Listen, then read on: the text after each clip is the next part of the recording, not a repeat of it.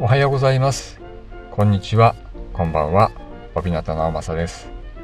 今回は課題の分離ということについてお話ししていきたいと思います。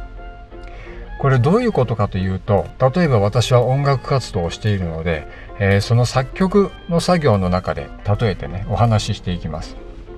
でまずそのメロディーが必要になってきますよね。でそのメロディーを作曲します。でそのメロディーにたあの対して、えー、コード進行和音を振っていくとします。でそうすることによってそのハーモニーが見えてきますので、えー、ここストリングス入れてみようかな、まあ、いわゆる、え、バイオリンですとかチェロとかビオラとかねコントラバスとか入れてみようかな。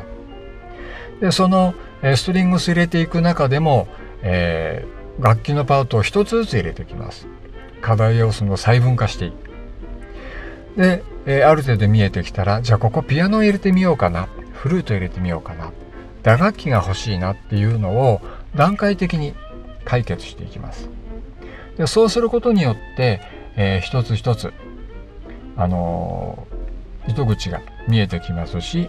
その出口となるいわゆる完成形ですよね。にもその近づける。これ人間関係とかその日常の悩みにも同じことが言えるんじゃないかななんて時々考えて、まあ、そうは言っても私自身もねああこれすぐ解決しないかななんて思ってしまいがちなんですけどそんな時にははっと我に返ってあのメモにね箇条書きにして、えー、どういうところから解決していこうかなっていうことを考えたりしています。えー、今回は課題の分離ということについてお話ししていきましたけどももしこういう部分わかんないよっていう方はねそのご質問とかあのメッセージ、え、くださればえ私ができる範囲でお答えしたいと思います。そして最後にお知らせです。え近々8枚目の帯名直政のアルバムがデジタル配信開始となります。また開始となったら、あの、改めてお知らせいたしますけども、どうか、えっ、ー、と、サブスク、もしくはそのダウンロードサイト、いわゆる、なんていうんですかね、例えて言うと、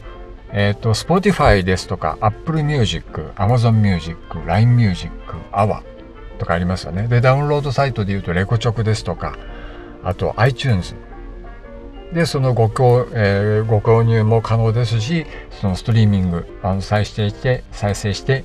えー、聞いていただくことも可能です。今日はちょっとカミカミでしたけども、えー、またご視聴いただけるとありがたいです。また次の機会にお耳にかかりましょう。ありがとうございました。